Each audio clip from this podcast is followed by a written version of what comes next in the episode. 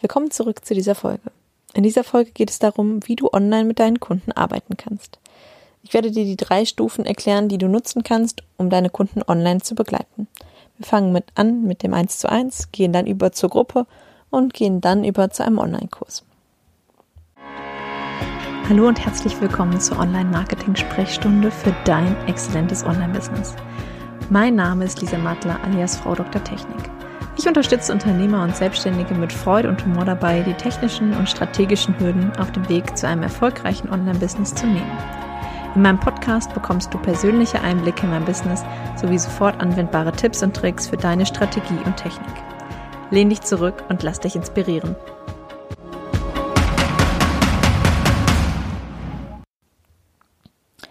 Hi, ich bin Lisa, alias Frau Dr. Technik und begleite Unternehmer dabei, ein Online-Business aufzubauen oder ihr bestehendes Business mit Online-Elementen zu ergänzen.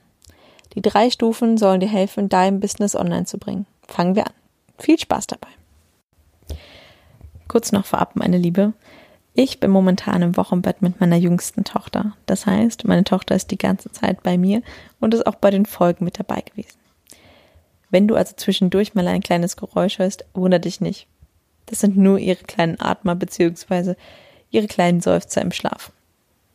Hab jetzt viel Spaß bei der Folge. Ja, unser erster Teil ist das 1 zu 1 Coaching.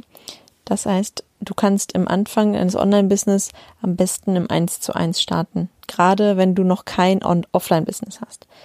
Denn wenn du schon ein Offline-Business hast, hast du schon Kunden und kannst denen anbieten, einzelne Sitzungen auch online mal zu begleiten und so einfach schon direkt einsteigen. Aber wenn du noch kein Offline-Business hast, ist es sinnvoll, sich erstmal im 1 zu 1 einzuarbeiten. Das kannst du zum Beispiel über Videotools wie ja, Zoom oder Skype oder Teams machen.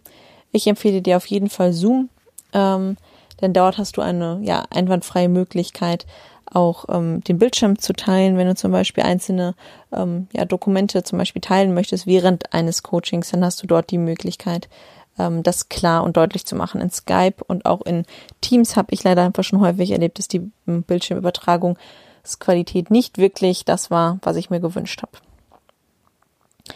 Versuche beim 1 zu 1 schon darauf zu achten, deine Beratung zu kanalisieren und feste Abläufe zu schaffen. Gehe zum Beispiel nach einer Checkliste vor, wenn du mit den Leuten arbeitest oder nach einem festen Prinzip.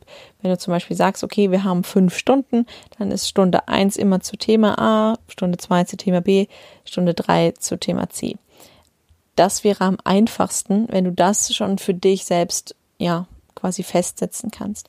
Du solltest es immer wieder evaluieren und anpassen. Erst wenn du sie, wenn du fertig bist und sagst, okay, gut, dieser Ablauf ist immer so und der ist auch sinnvoll, dass der so gestaltet wird, kannst du deine Prozesse und Abläufe in einem Tool wie ja, Trello oder Asana abbilden und kannst jetzt mit jedem deiner Kunden diese Abläufe weiter verfeinern. Wenn du dann irgendwann für dich entscheidest, okay, ja, jetzt fühle ich mich sicher, die Abläufe sind alle so weit, dass ich mich da auch in einer Gruppe wohlfühlen konnte oder ich habe es in die Richtung Gruppe entwickelt, ähm, dann kannst du weitergehen. Dann kommen wir nämlich schon zu dem Gruppenthema bzw. Gruppencoaching. Ähm, du nimmst deine ganzen Erfahrungen aus dem 1 zu 1 und überträgst das Gelernte auf die Gruppe. Wie musst du da gegebenenfalls Inhalte und deine Strategie anpassen?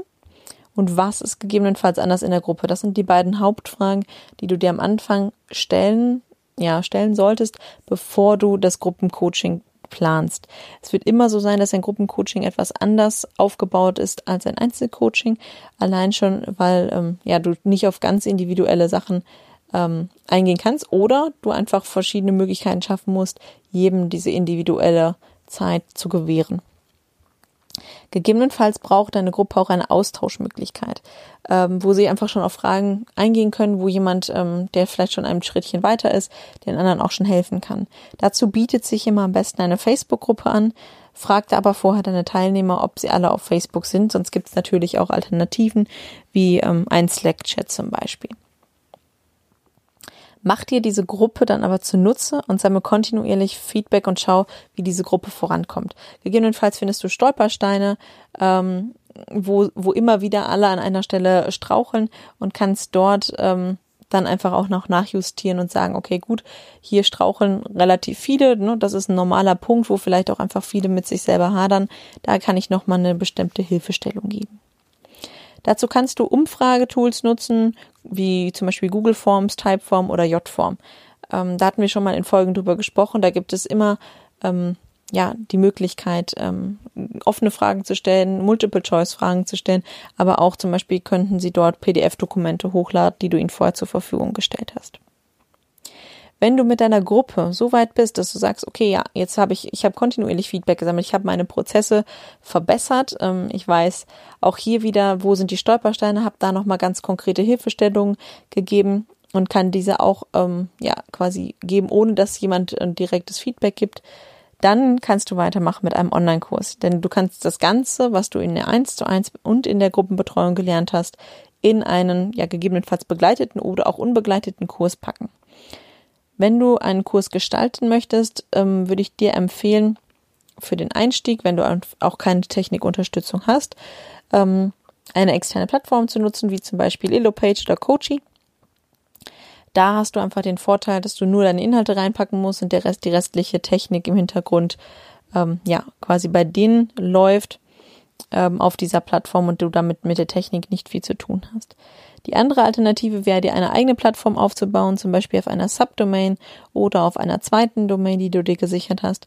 Ähm, ja, dazu gibt es einfach auch viele Tools, die dir helfen können, ähm, bei WordPress zum Beispiel Digimember oder ActiveMember als Plugins, die können dir einen Mitgliederbereich schaffen, wo du dann ähm, ja unabhängig bist von einer externen Plattform, aber einfach ein bisschen Technikwissen mitbringen musst, ähm, um diese Plattform selbst zu hosten sozusagen.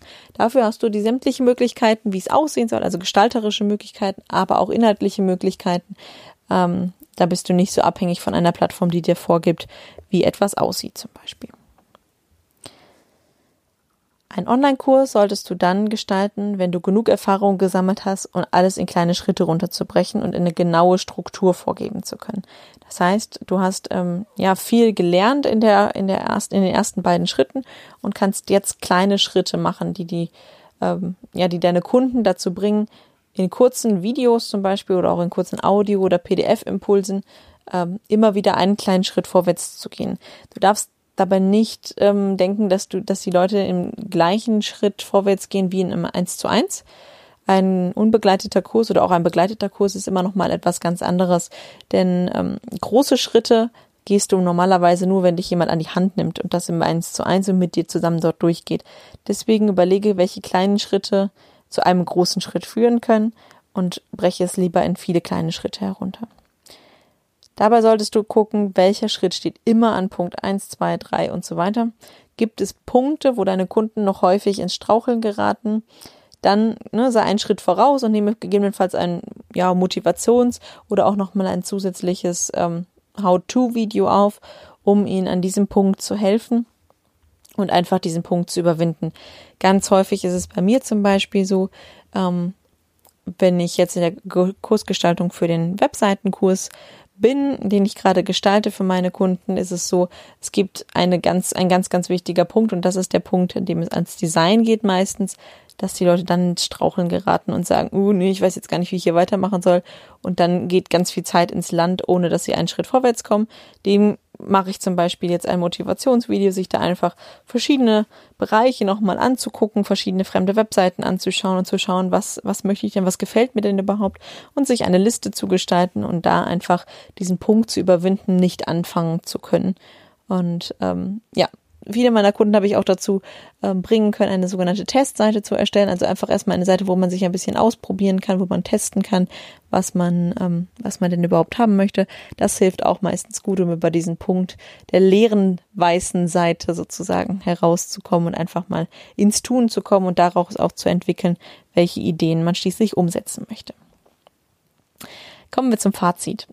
Zuerst fängst du mit einem 1 zu 1 an. Du sammelst deine Erfahrungen und testest deine Ideen aus. Wenn du dort ja an dem Punkt bist, wo du dich sicher fühlst, kannst du zu einem Gruppencoaching übergehen und dort das Gelernte in die Gruppe übertragen und deine Inhalte und Strategien anzupassen.